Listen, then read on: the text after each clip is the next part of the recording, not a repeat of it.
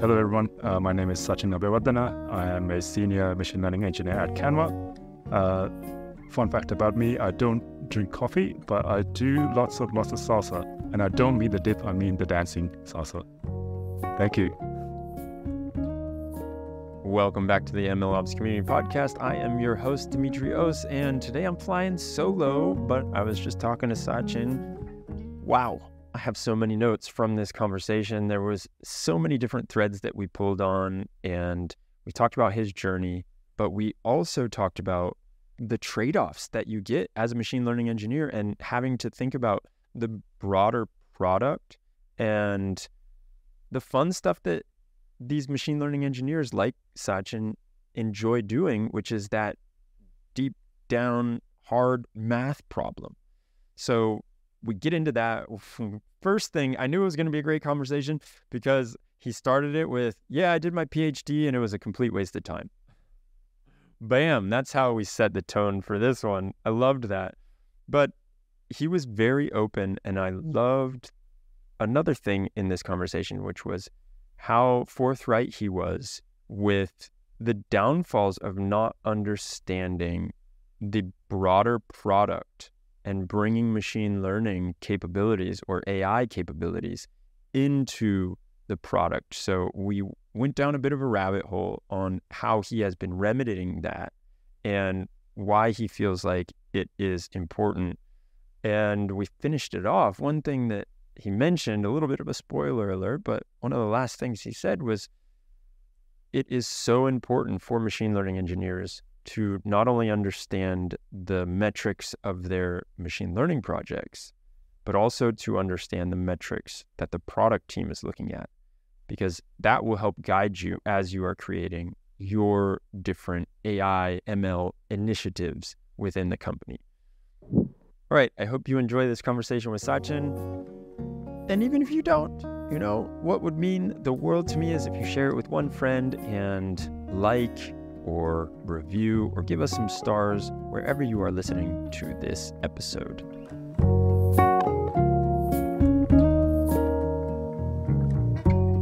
And sometimes that's because I have too much shit open, so I'm going to close like every other app. Yeah. I'm going to like I don't need Spotify open right now as much as I love it or Signal or like 20 Mozilla Brave and Safari. I just need Chrome right now. Have you got uh, ChatGPT ins- installed? I don't. Do you? Uh, not. I mean, I just paid for the premium one today, so church today. So that's uh, that's that's It's a been amazing. Yeah. Yeah. It's yeah. I, I mean, like if, if you're if you're a programmer, you you must have it. So that or Copilot. Yeah, yeah, yeah, totally. It has become something where at least like to stay up to date and to be in with the times, you have to be using it. It's one of those like uh, early adopter things, I think. Yeah, yeah. Um, I mean, like uh, I'll probably describe myself as a power ChatGPT user because uh, I'm I'm really bad at writing shell scripts, right? So I've just gotten decent at writing Python, but shell scripts is it's a completely new world. So what I do is go ChatGPT and say, write me a code to download S3 files. It'll do that for me. So um, yeah, so it, it, small things like that, it's really good at. Um, and I'm sure it'll be it'll be much better things as we go along too. Have you um, have you messed around with some of the tools that help you validate the output and make sure that it's real scripts, or are you just plugging them in and then once they work, you're Yep. good? Or I I am hoping for the best. And look, I do test it. I do test it myself, right? But uh, because these are production code that I'm writing. I mean, because I'm an ML engineer, that is uh, the quality of the code. I am very bad at writing tests. I'll I'll, I'll admit. Uh, but saying that, you can get ChatGPT to write the test as well. So Yeah. it's uh, yeah. So you can you can get around that. That's that's a easy thing to get around.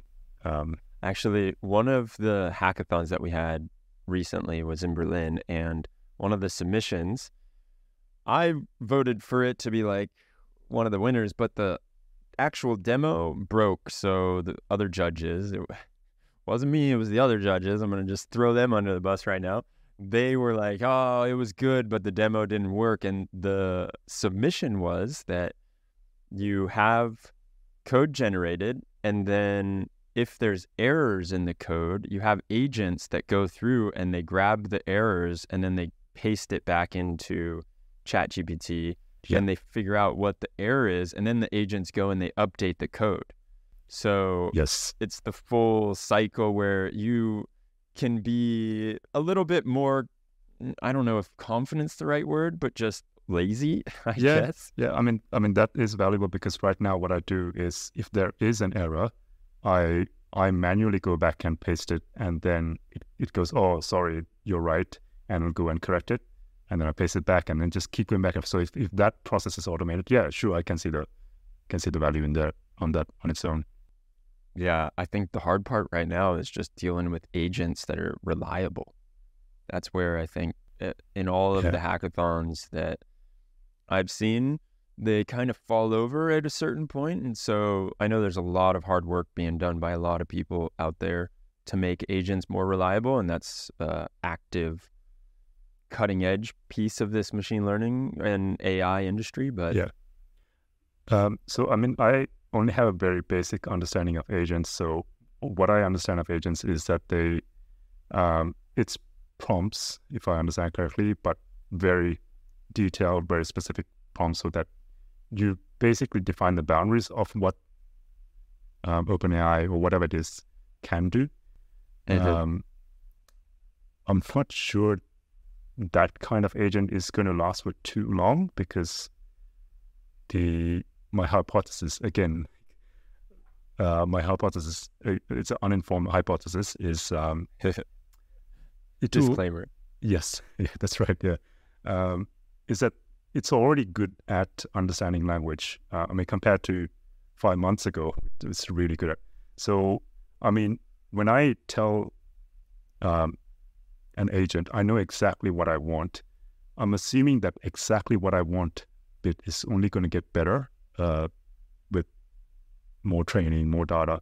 So, um, like even right now, ChatGPT has this thumbs up and thumbs down thing. So I'm assuming that they, if, if I give a thumbs up, it will it will keep that as a training data, go back and feed it, feed it back in, um, especially if it gets it wrong, right? So, yeah. especially if it get the, the wrong ones are the most important bits, right? So that's what you need to feed back and um, improve it. So, um, yeah, if it's a prompt engineered agent, I can see it getting better. But if it's if it's an agent that actually I don't know accesses a web or accesses a Python terminal, those things, yeah, those things are um, those things are amazing. Yeah, so because that just extends extends uh, the capabilities, right? So yeah, exactly. So all right, dude, let's talk a little bit about what you're doing and what you're up to.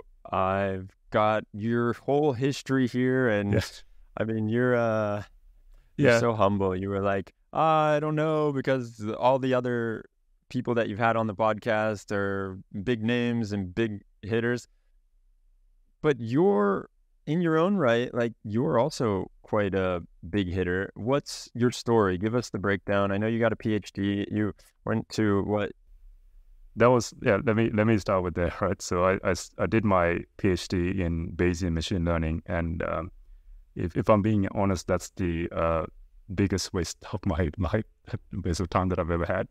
So no way. It, Why do you say that? What?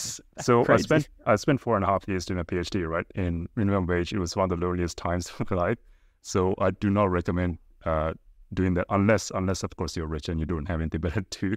Um, anyway, so the reason that uh, that I personally regret is like when I was doing my one, mine was very theoretical um, I was doing in a an area called Gaussian processes, and at the time, the best that we could fit was like thousand thousand data points, right? And that was the best that we could do. This was like 2010. Between 2010 and 2015, so when neural networks are just starting to take off, right? So I, I kind of missed that neural network uh, bus, I, I, suppose, during my PhD at least. Um, and yeah, I, I, think I think we got to a point where it was a million points, so which was amazing for for a Bayesian uh, for a Bayesian thing. So um, anyway, once I finished my PhD, I did this did this course on um, basically it was just an MNIST data set, right? So it's 60,000 data points. And it was just amazingly fast. Just a, yeah. So you just did a few layers and like you got this near 100% accuracy. And that was like, whoa, okay, I'm not going back to Bayesian ever again. So, um, but look, um, it's, uh, it's not, it's okay. Bayesian sites have come back, like all the stable diffusion models that you see have some Bayesian foundation in them, right? So it, it is grounded in the Bayesian side.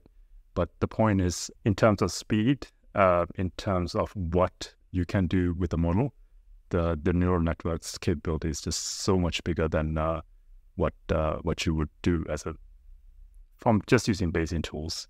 So after that, uh, so after that, uh, I got I got lucky enough to start at a small startup that had just been bought out. Um, I started there as a data scientist, mostly just analyzing data. I didn't actually know any Python at that point at all. So I, I think I got lucky, uh, lucky getting hired to a mostly a software company. Um, so uh, yeah, so that's where I started doing like Python, learned about Docker, uh, started learning about deep learning. So that the next six months, uh, it's it's in, in that six months, I feel like I learned way more than what I did in those four years. So oh, that's wow. again a reason to say, oh man, PhD really wasn't for me. So when you say you learned a bunch more in those six months, yeah. it's you learned useful information for the industry as opposed to this deep dive on the research side of things. Um, it's to, to be honest, actually both, right? So the thing with with doing a PhD is that you go deep into the rabbit hole that might not matter to the rest of the community in a few years, right? So that that there's always that risk. Um, but the good, like, I'm so I'm still obsessed about the math side of things. So I still try to keep that side as well as the technical side up. Um, and the good thing that I saw was that the deep learning, like, did all these weird tricks to apply their problems to very different domains.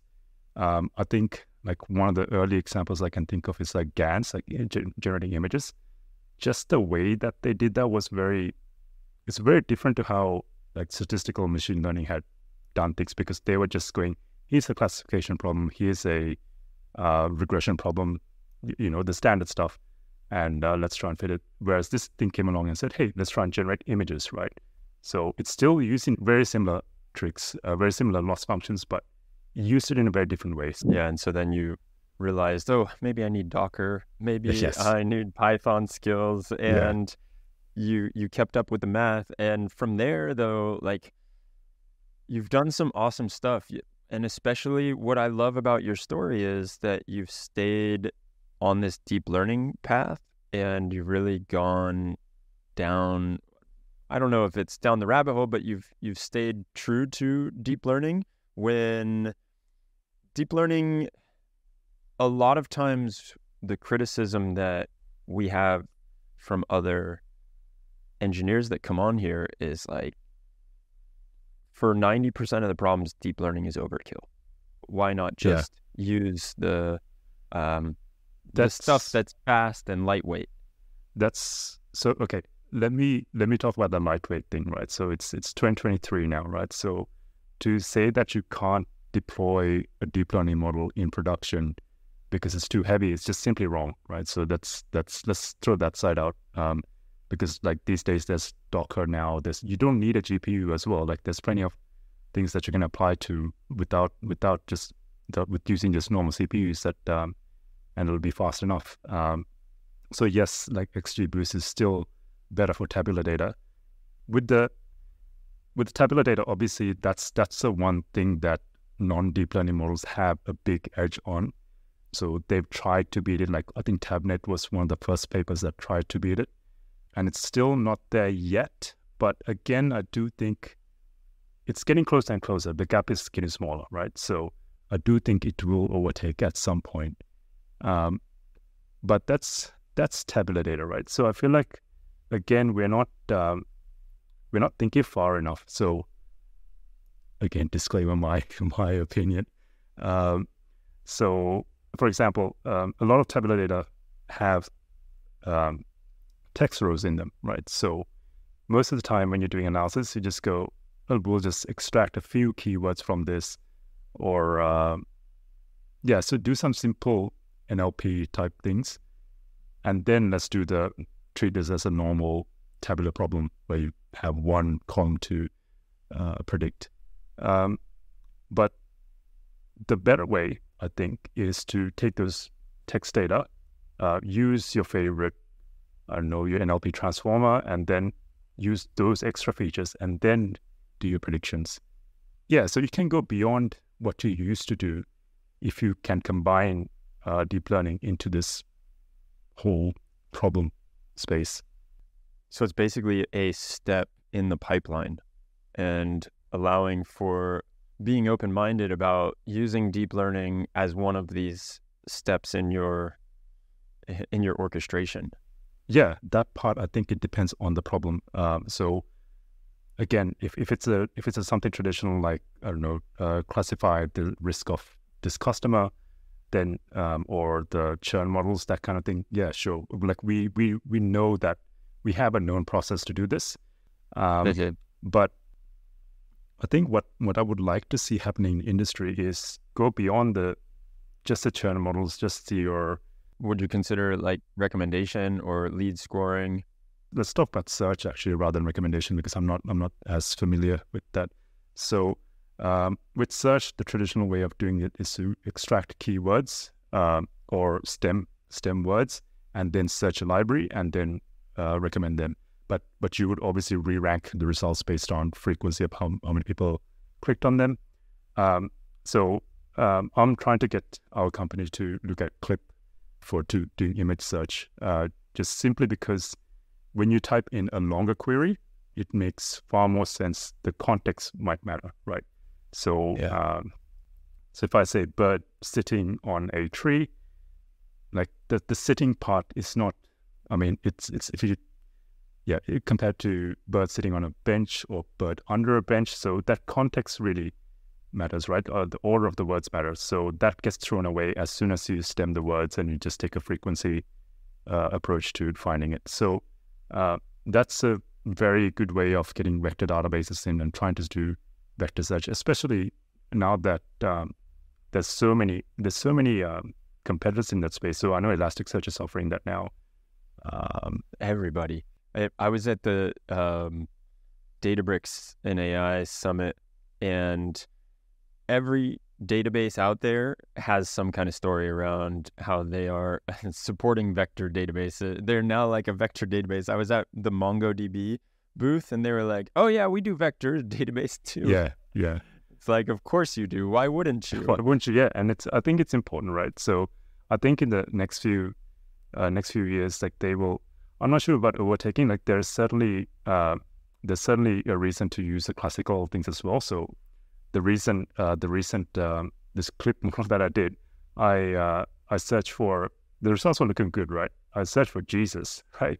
Now, obviously, if you get this wrong, like religious things, it, it can be very offensive, right? So, and like there was one image of Jesus, but the rest of it was like, ah, it's a bit questionable, right? So, so if you, yeah, so there are cases when you do get it wrong, you get it wrong spectacularly badly, right? So, um, so this this is a perfect case of using deep learning as a step in your process, right? So use your uh, your keyword stems to gather a large, uh, larger than usual set of images, and then you can use your deep learning to re-rank it. So use uh, both in combination. So just just to get much better results. break down this whole clip. Uh, blog post that you wrote and what you're doing i mean we should probably take a step back say what the use case is say what you're working on at canva because i think that's probably important to give a bit of context around what the goal was what you're trying to do there Um, yes. so when it comes to multilingual search, uh, we we some poor, poorly resourced languages, for example, we we don't know how to stem a word, right? Or we might not have a, as a big of a library of knowing, hey, this word maps to this when it comes to stemming. So the results when it's non-English, especially, can be it's it's definitely worse off than than the English search results, right? So uh, one way to get around this is to use deep learning to try and match up. Here's my query. Here's my here's the best image that's possible. So how do we do that? What we do is we take the query and we encode it into um, embeddings. So embeddings is just a set of numbers, and we would also do that on the images as well. So what we're going to do is instead of matching words now, we're going to try and match up. Here are the closest numbers that you can get. With the text encoding, what you can do is there's actually a lot of multilingual models right now. So if you go to Hugging Face, search for multilingual, there's so many out there. And the good thing that they can do is they can map. So if I if I say uh, cat sitting on a bench, and it will map to the same or, same or very similar version of that in French as well. So the numbers will match up very similarly. Um, and the image embedding is exactly the same. Really, that doesn't matter because it's just an image. There's nothing multilingual about the image. So what you need to do is I need to search in whatever language that you want to. You'll map to the same number set. You use a vector database to go and search for that in um, yeah in your library, and voila, you got your image. And then, so what you were doing at Canva is you were saying, "Hey, how can we bring Clip into this?" Right? Yeah. So, uh, so the Clip, okay. So the Clip model is is really Clip is two models, right? So Clip is how can I use uh, the text model to project it into a certain set of numbers, um, and how can I take uh, image model and again project it in a set of numbers, right? So Clip is all about trying to line up those numbers uh, so that they match. So um, if you think about one dimension, like if I, you can understand that two is close to one, right? So mm-hmm. now the thing is, uh, these are multi-dimensional numbers. So imagine that we are on this huge planet, uh, but the distance to the center is one kilometer, right? Uh, so, and there's people randomly spread out across the across that planet, um, and what we're going to do is we have a second planet and that's representing images, right? So now what's really important is like is the direction from um, from the center to this person on the text planet, and the same direction from the center to in the image planet. So we have this little magnet that comes and says, "Oh, okay, this um, uh, a cat image is pointing towards, I don't know, Australia, right?" So uh-huh. and then you go and look on the on the text planet, hey, who's which one? Which one of you is a cat? And I'm going to try and drag you uh, to towards Australia, right? Um, and but at the same time, it it even while that magnet is doing that, it kind of has this pushing away effect of everything else, right? So it, it's not as strong with the uh, the non-cat uh, people, but it does have a small effect of pushing away. So the point I'm trying to make is it's trying to line up the direction um, of the cat image and the cat text has to roughly point in the same direction. Um, and I hope that explain explained that decently well enough because now take that that 3D planet and burst that into like 100 dimensions or plus, right? So that's that's effectively what yeah clip is. Um, I just want to know more about these cat people. Tell me about them. Yeah. Uh, well, that's that's a lot of cat images, right? So that's that's uh, that's that's somewhat somewhat of a problem because obviously um, we will do really well with when we're trying to cat images, but when we try to find uh, non-cat images, that that so I, I, don't know what's what's a random word a um, a phablet bouncy you know? ball bouncy ball right the bouncy ball um, uh, so those are very rare search terms are very rare um, yeah, it's it's barely, it's never hardly a caption, right? Not a basketball, maybe a phablet because it hasn't appeared in a long time. Yeah. Um, so yeah, there's very few of those training examples, so we don't get to see them now. What I try to do in my blog is to go, that's true that we haven't seen a phablet in a long time, but um, what if we take a pre-trained image, a pre-trained uh, text encoder, right? So if I take that, freeze that model, and if I just say, okay, I'll take the last uh, output of that model and I project it. Um, so projection is just means putting a linear layer on top uh, of, or a few linear layers on top. What if I can take a frozen text embedding, uh, project it to certain certain dimensions, um, and and I do the same on the on the image side, right? So again, freeze uh, uh freeze the the original uh, image model, and the reason that I try to do that is to say, let the projection try to move those people around to the right place because the text model already understands language, right? Yeah. So that way it won't be a problem that it hasn't, I specifically haven't seen Phablet because that projection should just guide it along. So let me see if I if I understand that correctly. Because of the understanding in text, it's like it it leans on that. It's almost like a support mechanism. Yes. And so it can give the direction. Well, it gives a starting. Okay, so it gives a it gives a starting point, right? Um, so think of that this projection layer that I keep thinking of. Think of think of that as a map, right? So, but this map is more of a.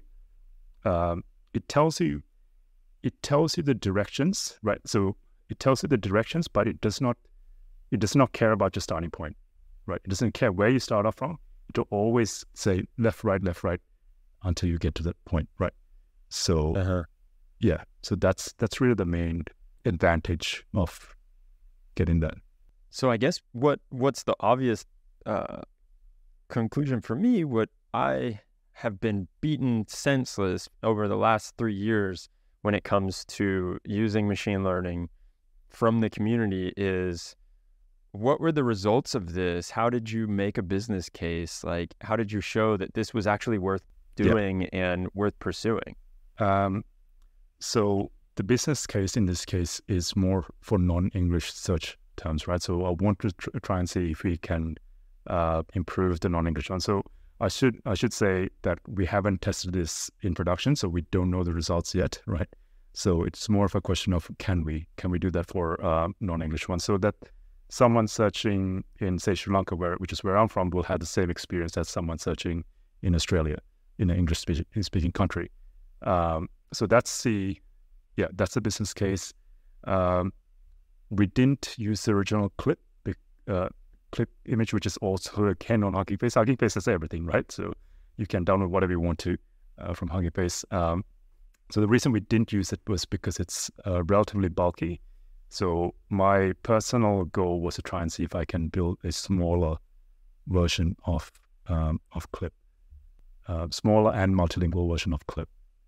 Canva is a very visual company, right? And so I think about all of the different use cases that you are facing at Canva. And when you think about what you can spend your time on and how you can tackle these different problems, how do you look at what different things you can bring machine learning to? Um, so that's actually changed a lot in the past six months, right? So with this, uh, nice. Just because of the explosion of, of AI models, like we we've really Mhm. changed focus and try to, uh, yeah, we're trying to use as as many models as we can, as as everywhere that we can. Um, uh, obviously, that's not that doesn't always work well. You should like there's certain things where you shouldn't uh, shove uh, machine learning into. Uh, I mean, what you got is yeah, well, what you got is perfectly fine. Um, I can think of one example where I think I got it wrong, right? So, um, so we have a creators program, and we pay, uh, we pay according to uh, I think how much they how much time they spend on a certain uh, template, um, uh, or the the market that they're in, like depending on demand and so on, uh, based on clicks basically. But we do have another like to make things a bit fairer. If, if you think, hey, the presentation, even though the number of clicks might be low, they would have spent three hours on that, so let's pay them a little bit more compared to Instagram post, which is just one uh, one page. Um, so now the the point where I got it wrong was to I suggested as if we treat this as a money making problem, uh, we got the data on the clicks, uh, we got data on whether that led whether that led to um, people paying for Canva Pro or not. So we can use that data and machine learning to say, let's divide the money up according to what the benefit was to Canva compared to fairness, so to speak, right? Or uh, what drives up more, what drives up more revenue. So you can treat that as, as a machine learning problem, but that's also it's also unethical in some ways, right? So you're um, yeah, you're forcing, you're forced. Well, it's unethical, and it will drive, it will make Canva worse off. I should, I, I should. That's that's probably a better point. It'll make Canva worse off because that means people can gamify it, and they can focus on Instagram posts, which are one page, gets them more money. So, um, yeah, so that would have been a bad use case of machine learning. Yeah, basically because it incentivizes the wrong activities. Correct. Yeah, that's right. So it uh, it incentivizes. Yeah. So it like you could probably get a VPN and go to the to the the bigger markets and so on. So um, yeah, it, it gives you a way of producing low quality templates as well more frequently because again i'm assuming frequency will matter so I, I, think i feel like youtube is probably one of the places where they kind of got that balance right right so in terms of the, with the creators they like when i look at my recommendations it's always very relevant high quality um, so yeah so they got their payment system right in, in my opinion mm. so um, and i'm not sure if they use machine learning in, in their entire pipeline or if it's just certain bits of that so so basically from the last 6 months till now you've been trying to add AI and machine learning into everything that you can. Not not okay, so Canva is a huge like there's a huge machine learning team, right? So I yeah. um I'm probably uh yeah, I'm certainly not one of the most yeah, there's plenty of more way more successful engineers uh, at, at Canva. So I think that's one thing um, one thing I've st- struggled in the past is probably uh, not understanding enough of product, right? So I've, I've always gone behind these mathematical problems like clip, like I just mentioned. Uh, I've been obsessed with um, what, what, was the um, reinforcement learning problem where you have um, bandits, right? So the, the payment system, I was trying to think of bandits at that point. So yeah, I spent way too much time thinking about maths and not enough about product. So that's that's a weakness of mine.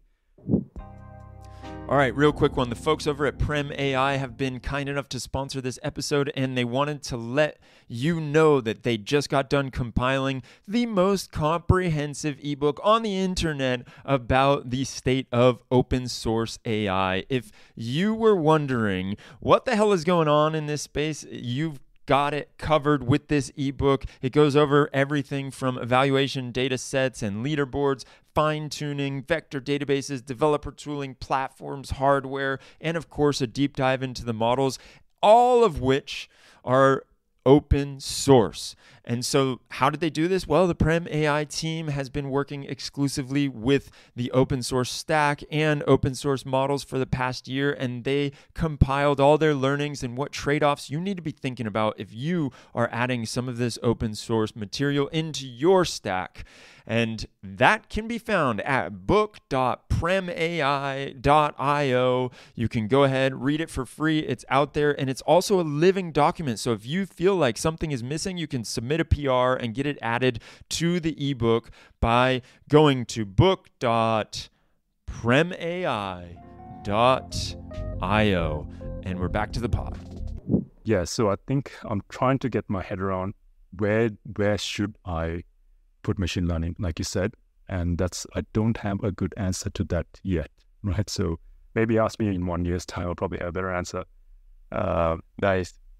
Well, but dude, that's something that has become so apparent to me over the last six months because of this now ability to jam AI into so many things that were much harder to incorporate AI into before, now you have a lot of people that are able to just get up and running and these people are coming at it from different backgrounds and yes. i see a, some incredible product talent that basically unlocked a new level to their ability of designing product and so the flip side of that is now thinking as a machine learning engineer or someone who is very deep in the AI and set into AI and its its inner workings. How do I also make sure that I level up and understand the product as opposed to staying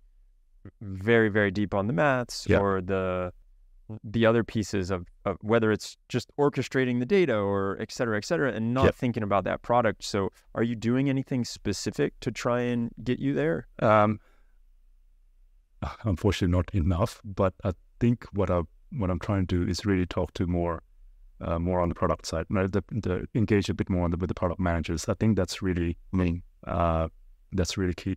I I am noticing a pattern of the product goals still remaining the same, and you're trying to shove in AI into that product, which is which I think is is a bad way of going about it.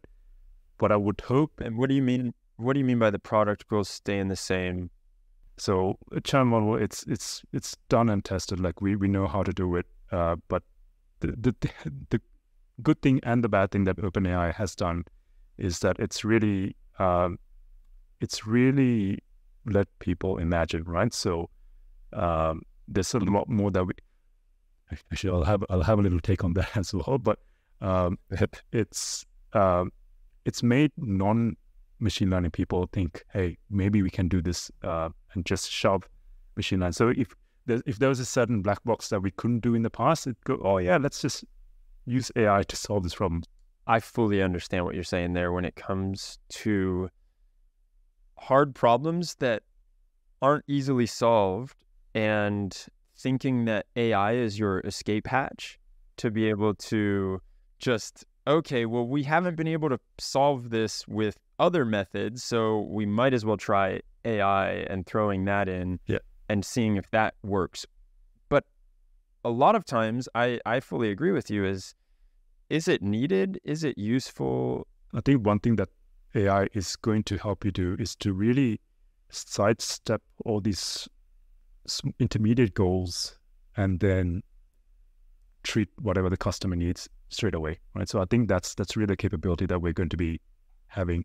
So, uh, for example, like okay, let's talk about let's talk about search, right? Let's uh, when people come to Canva, yes, you search for images, yes, you will uh, search for certain fonts, but end of the day, that's not really the goal. That's that's like a minor step to get to that goal, right? So what AI is going to given us is the capability to go, okay, what they're coming to do is a birthday card for for grandma. Just give them that right straight away, and uh, yeah, so all these intermediate steps become unnecessary. Um, so, I mean, look, see like I am. These these are extreme goals. The- These like you still you still you still need to safeguard your main product, right? So I'm not encouraging anyone to just just go and do this straight away, right? Just be mindful of what can go wrong because things again can go wrong really bad. Uh, but the point is like you you can jump. There's a lot of cases where you can jump straight to the final product, final need, rather than hey, let's tiny steps, uh, baby steps along along the way. Yes. I understand what you're saying there is that we, again, it goes back to rethinking the product. If you know that these capabilities are possible, how can we eliminate unnecessary steps? Yeah, yeah, that's right. Yeah, um, or or uh, or just it could be a completely new product altogether, right? So, but yes, yeah. So if you can go, here's what we have. Here's what my customer's asking for. How do you get from A to B rather than or A to Z rather than going B C D, right? So, um, So, so then talk to me how you're interacting with your product team now that you have this a desire to level up on the product Yeah. side of things and b understanding of the new capabilities. my personal goal has been to do have more meetings with product managers, right? So for me, my goal is just just be to talk to my immediate group, uh, talk talk a bit more about um, what what are our goals. I'm still yeah, I'm still not there in the sense that I'm still not um, I'm still not a good enough product engineer, so to speak, right? So I, and I think and I'm trying to change that. I'm trying to stop reading papers and try to focus on this. Uh, but uh, But you love that math. I do. can't- I it's like do. a drug. It is a passion, but uh, let's let's go back to actually let's go back to something that you mentioned before about things have changed um, with in the past few months. I my personal feeling is that uh, when it comes to machine learning, like it really hasn't nothing has fundamentally changed, right? So what's changed is that OpenAI came with this amazing product and it ignited a lot of people's imagination, which is which is a good thing. But um, and oh, I think a good way of putting this is say, if you can pose your problem as a text problem, then you are going to get far, right? But if you can't pose the problem as a text problem, so for example, uh, risk modeling, that's still going to do your traditional ML models. That's that you can't you can't use an NLP model to do the same uh, the same problem. So that's when the maths becomes important, right? So uh, when you try to do those other problems, which is not next word prediction.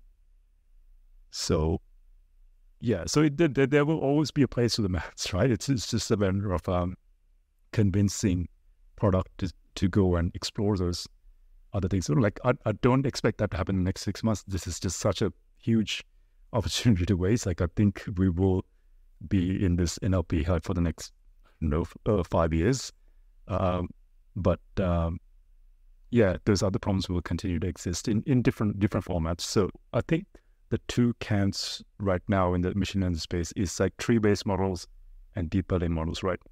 Uh, the thing is the again coming back to the maths, the loss function is still the same, right? They're trying to solve the same metric that they're trying to optimize over. So when it comes to marrying up maths and programming, deep learning as actually I personally think is doing a much better job because it uh, you can do a lot of wonderful things with these loss functions and uh, and come to a conclusion. Whereas with XGBoost, I just found it a bit more awkward to define those loss functions. So will they come together? Okay. Um, I I hope so. I hope so, but I don't I don't have a formed opinion about whether they can. Um, but I do I do think that deep learning will overtake it at some point. Now, Bo- Bojan uh, will have something to say about that, as, as he always does. But uh, um, yeah, so I do, I do think it, there will be an inflection point where it will generally overtake, and I do think that'll happen uh, in the next. Uh, if I had to, if I had to bet, I would bet in the next two years. Yeah, and Bojan, for people who are listening and not super familiar with it, he's a loud Twitter voice. Yeah. yeah oh, uh, but but like he's, he's, he's, he's a genius, right? Like I yeah, I very much uh, yeah, he's he's a Kaggle grandmaster as far as I know. So it's yeah, he if anything has uh yeah is uh he's got things to back him up, right? Like yeah, hundred percent. So then the the other question that I was thinking about, just you having your head in papers and thinking about where things are going, I've heard a lot of criticism, and you kind of hinted at this earlier, on the current architecture and it having its limitations. Sure. Do you feel like we're going to go past transformers? Have you seen anything that's interesting? Is that even a thought? Is that on your radar? Beyond transformers, um, it's it's doing okay, right? So, uh, like I've seen, so the problem with transformers for people who don't know is is the length of the text, right? So the the, the computational complexity is well, O n squared, meaning that like if I the complexity of of a sentence that's four words is is like uh, okay, it's four squared compared to uh, a single word, which is just one squared. Anyway, point is it's squared, right? Complexity. Yeah, you don't have to do public math where you let listeners figure that one out on their own. Yeah. Grab your calculator. Yeah. We're like Chat GPT in that regard. We don't like to do public math. We don't do public math, yeah. So uh, so that's uh, that's the biggest limitation of transformers. But they they do have workarounds. Uh, some papers are coming out. I think flash attention is probably the latest thing to try and deal with that. But point is, uh, like I've seen I've seen uh, a paper was a million tokens that it could deal with. So yeah, there's people people are tackling the problem, right? So it's um, it's a version of Transformers underneath all of that. So uh, will that go away? I can't see anything major coming up anytime soon. Um, but again, that might just be me with my limited, uh, yeah, uh, vision, I guess. So, point is, it's it's doing it's doing quite well on its own, right? So, do we need a new architecture? I don't I don't think so, not yet, at least. Um, what does excite me though is is, um, is this uh, Graph ML side. So that is far more exciting uh, because um, the thing with text or tabular is that you can only look at data that's linked to it, right? So within a row, it, it's always the same row. Within text, it's just similar. It's it's it's a line of text, right? But Graph ML, it can pull in images, it can pull in text, it can pull in ta- tabular data. So that is, I think, going to, yeah, my personal gut feeling is that that will prove far more interesting than uh, just transformers on its own, what it can do. Just marrying up all this data. We're still not using all possible data. So if I'm understanding that correctly, the idea is transformers we haven't sufficiently explored and we haven't pushed the limit to where we feel like we're bored of them yet. So we've got a lot of surface area to cover. But at the same time, we can incorporate things like GraphML into what we're doing right now with transformers. Um, ooh, would I go that far? Like, I'd, I'd like to see that happen. The, the, problem, the problem with uh, GraphML is other libraries, right? They're not mature enough yet. Um, I, uh, the the guy who was at Pinterest for a while, I forget his name. Um, I think he had one of the, the leading libraries, but the point is like not many people are working on it. So everyone's excited about transformers. So there's a lot of like brain power going into that area right now. Uh, not so much this other area, and that fair enough. It's it's it's unlocked a lot of value on its own, right? Um, but I do think, yeah, when it comes to I don't know, let's even think about SQL databases, right? So you can link up a whole bunch of data types and uh, even missing data types uh, which which current ML struggles with. Um, yeah, so if we if we can figure out a way to link data together, I think that will that is where GraphML can come in and play together. I think transformers will still be a part of that, right? So um, there's nothing special about transformers. It's just this attention mechanism that it has. So how, if I if I'm looking at a word cat, like how do I know which word it's paying attention to? That's that's really what's special about transformers. This everything else is just just linear layers. Can you explain to me exactly what graph is? Because I only know it through, I'm pretty sure I've just seen it in reference to databases, maybe. And then also, uh, like different teams on different database companies that I know are working on GraphML. So I think we need to make the distinction between GraphML and GraphQL, right? So I think a lot of people uh, when they say we're doing data science with graphs, they usually mean this GraphQL thing, which is somewhat mature product. Uh, but GraphML is doing inference on graphs. So, for example, uh, I think Twitter did this. So, one way of saying whether uh, an article is fake data is to literally train a classifier on natural language, right? Now, you can get plenty of data on that on natural language have people label things as going fake or not fake. But what they did differently, which is which I thought was really unique, was instead of looking at uh, the individual tweet, what they looked at was the, the network of how these things spread, right? So uh, fake uh, fake news, what happens? The tendency was that these bots would come and retweet them, right?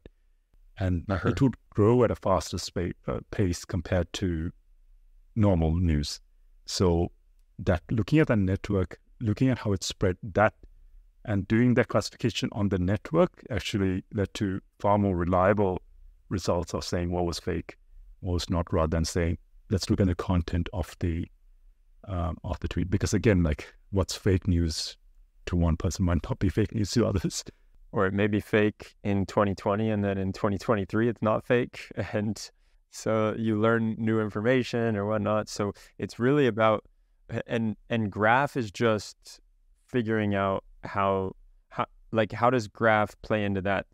So what was graph about that? Right. That whole... So the graph about that was uh, so if you think of the the the the original Twitter as a node, uh, you would think of the edges as who would read it or who would yeah who would read it, and the the other side of the node is who would retweet it, right? So uh, in that case, they were looking at this like a like a third piece of information, which was a pace of transmission on the thing.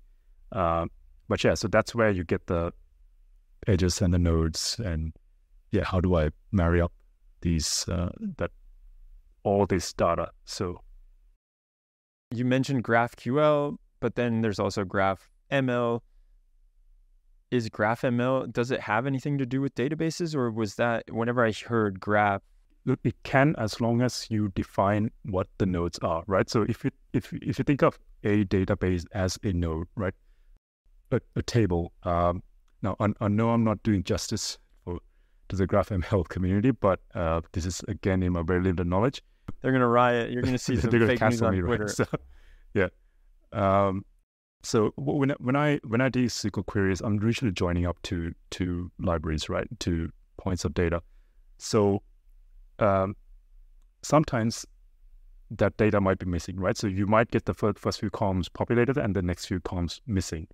So the good thing about GraphML is that it, it, can have a varying number of nodes around it, right? So when we're doing this machine learning on over graphs, if there's missing data, it's equivalent to not having a node at all that is joining to, right? So it can have variable amounts of data points. So this information that comes into that node when you're doing the machine learning over this graph, this entire graph, depends on what it's connected to and what's already populated. So we don't, we might not have this missing data problem at all when it comes to uh, GraphML. So I know XGBoost and stuff is all is quite good at dealing with with uh, missing data, but I'm very much talking about okay, what what if we treat this as a bunch of nodes coming in together? Awesome. GraphML is the future. You heard it here first. It's it's a, it's an untapped it's an untapped treasure. That's that's my that's what I'm saying. Oh, I like it. Yeah, yeah. We can make sure it's uh, and I'll send one over to you. And that is uh. Well, I'll send uh, I'll send you the link of the person I talked to. Like, uh, he's, he's, he's uh, I think he did a Stanford uh, series on GraphML. I was quite yeah, quite fond of the way how he did it. So, uh, nice. Yeah, yeah, we can add that to the show notes. Yeah. So anybody listening can also have a gander at it. And now, there is one thing I want to talk to you about also, which I find fascinating when it comes to how long you've been playing around with GPT. Yeah. Uh, because you mentioned that you fine tuned GPT 2. So, A, what was that experience? How did you go about that? And like, tell me more. I think there's probably a handful of people that were playing around with GPT before the boom.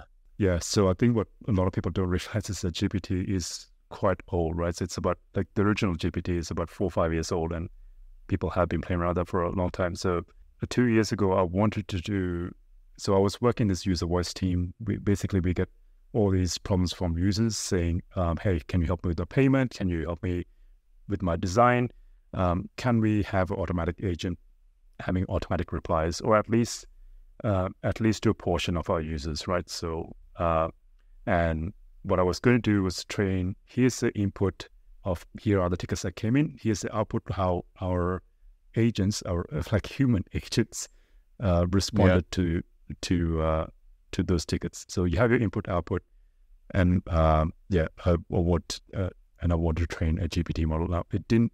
Um, at the point, like my knowledge in training those models wasn't too great, so I didn't really get too far. But um, so these days, it's it's a lot easier. There's a lot of tools like you can you can uh, quantize it, you can uh, reduce uh, the so like right now, floating point is uh, four bytes. They uh, reduced four is it four bits recently as well. So the point is there's a lot more there's a lot more tools. Um, I didn't actually use any of those tools. I just just did the normal fine tuning in my little blog post where I did some grammar correction thing. Uh, but point is that you can you can yeah it's you can do that already using Hugging Face just using manual without having to resort to uh, using OpenAI. Uh, yeah, so OpenAI is a easy, quick way of doing things now. Like it's such a it's such a knowledgeable model that like I don't I don't need to train a very specific model for grammar correction. It can correct the grammar for you, right? Because it knows about the entire world, uh, so to speak. Um, so you can get around that without any training with OpenAI. But if you want to save a bit of money, if you want to do things in house, I think I think it's still valuable to have those uh, skills within your company. That's the huge trade off that I'm seeing because people are able to get a quick feature out there, and it goes back to that product discussion that we were talking about before, and see if there's any value. And then if there is value, they can bring it in house and they can figure out phase two yes. of it. I think that's that's a that's that's an amazing strategy, right? So test test it out with just using OpenAI because at the end of the day, um, yes, it is like if you if you already set up the tools, yeah, it is cheaper to train it in house, but you're not factoring in your engineering time, right? So uh, you're not factoring maintenance costs and all that. So um, yeah, by all means, test out test out your product using uh, the OpenAI uh, API, and then come back to train uh, training model. Yeah, I mean, it, if you can, right? Because I know there's a lot of use cases out there that are not allowed to send data or do anything outside of their little walled garden. So in those cases, it makes a lot of sense. How have you found? I guess you probably are very opinionated about the control that you have with models that you are working on in house as opposed to sending out to some third party API. Have you looked at those trade offs? I am guessing just from talking to you for the last hour that your opinions are that it's it's better to be in house always, uh, although you're not. No, no, I'm not. I'm not that that strictly around that because uh, end of the day, there's only at Canva we have I think now we have us 50 or 60 MLEs, but we have a lot more teams, right? So, um, so if you don't have an in-house ML ML engineer, obviously you can't like you can't borrow other teams uh, engineers. So, um, yeah, by all means, go ahead and do this because, uh, yeah, so a, a, lot of problems that ML engineers can do have been, especially if you're in the NLP side, which is what I was, uh, can be done by OpenAI, right? So it's a backend problem now. So it's no longer an ML problem. Um, so yeah, so it, it's a very much a resource problem, right? So do you, yeah, do you, one, do you have MLEs? Two, do the MLEs have different problem to work on, which is far more important, right? So, and the third one, I guess, like the very important thing that you mentioned is speed, like speed to market, right? So, which which is really going to be crucial uh, for a lot of companies in the next few months there's a piece that I wanted to go down the rabbit hole a little bit of leading other ML engineers and leading teams and how you look at that and how what have you found to be successful and where do you feel like maybe others can make missteps? Yeah. I think I've made a lot of mistakes, right? So I think the biggest mistake that I've done in the past is really not aligning or understanding product, right? So I would too often be interested in a mathematical problem, whereas the problem really that brings in the money is way very different to to that. So uh, that's uh, that's been a huge weakness of mine, and I think and, and, I think maybe I'm brushing everyone with a with a broad stroke, but I think that that is going to be a problem of MLEs, especially if you come from academic background, right? Trying to make that transition from academia into industry where the motivations are very different.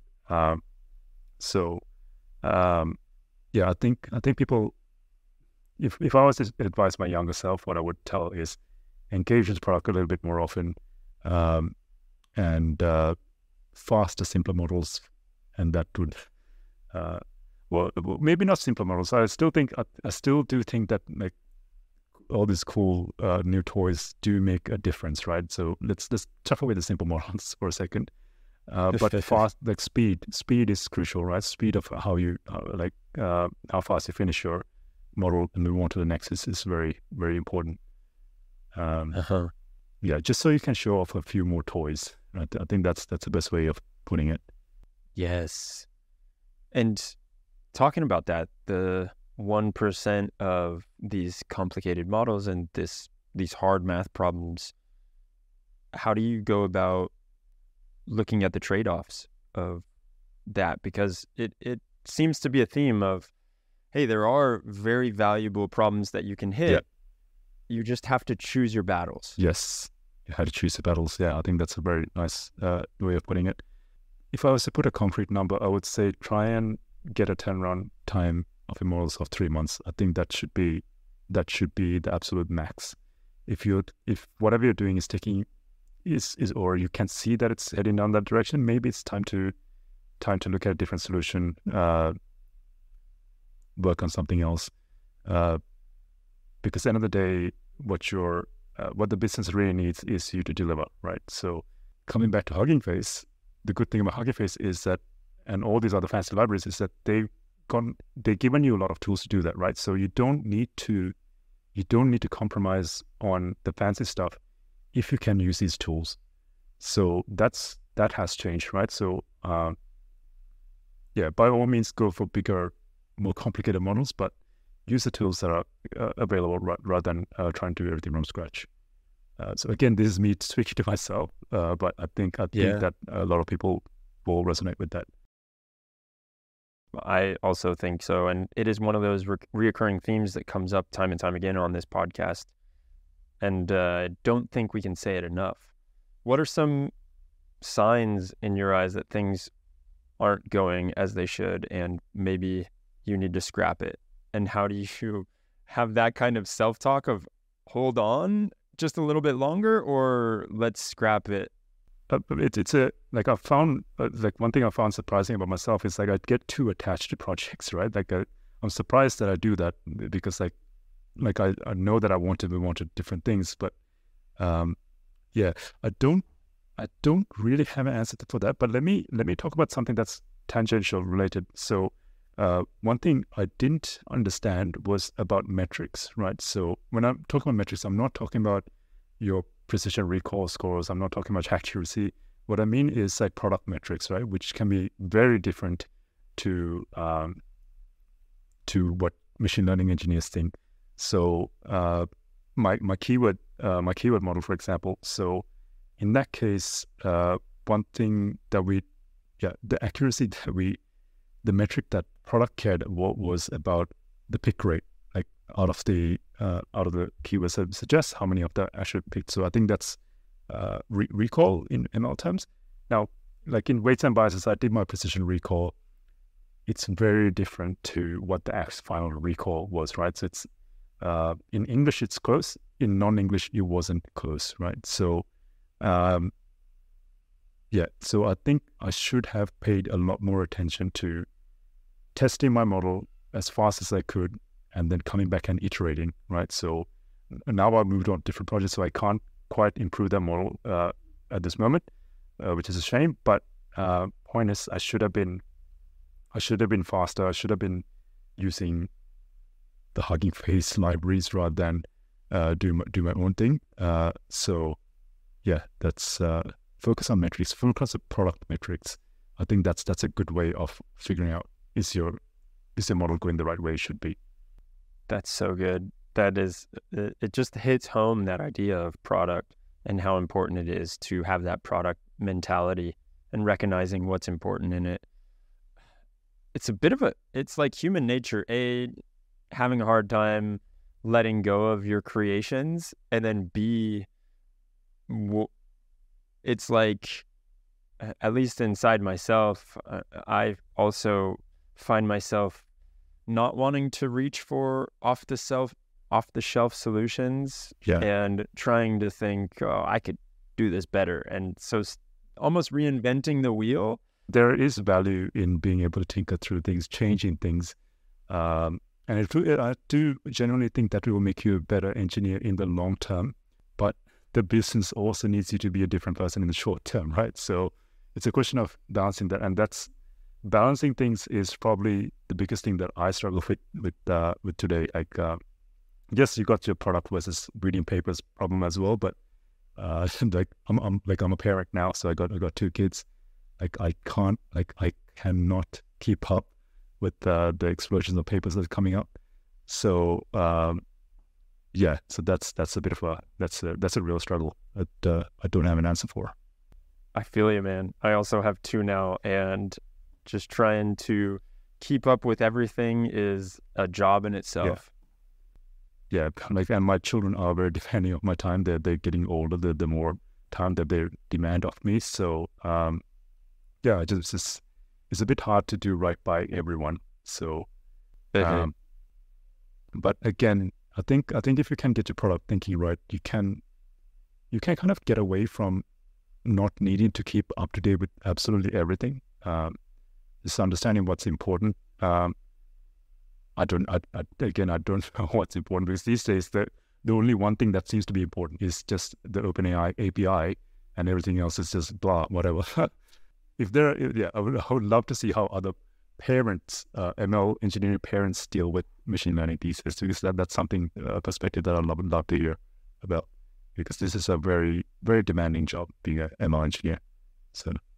Excellent. Well, Sachin, this has been a brilliant conversation, man. I appreciate you doing this. I know it's late where you are in the world. I'm gonna let you go. Uh, we'll just we'll end it here. Thank you so much. Man. Thanks for having me. Really appreciate it. I'm Emmanuel Ameisen, machine learning engineer at Stripe and author of Building Machine Learning Powered Applications. And if you don't want your machine learning models to explode, well, you should subscribe to this podcast.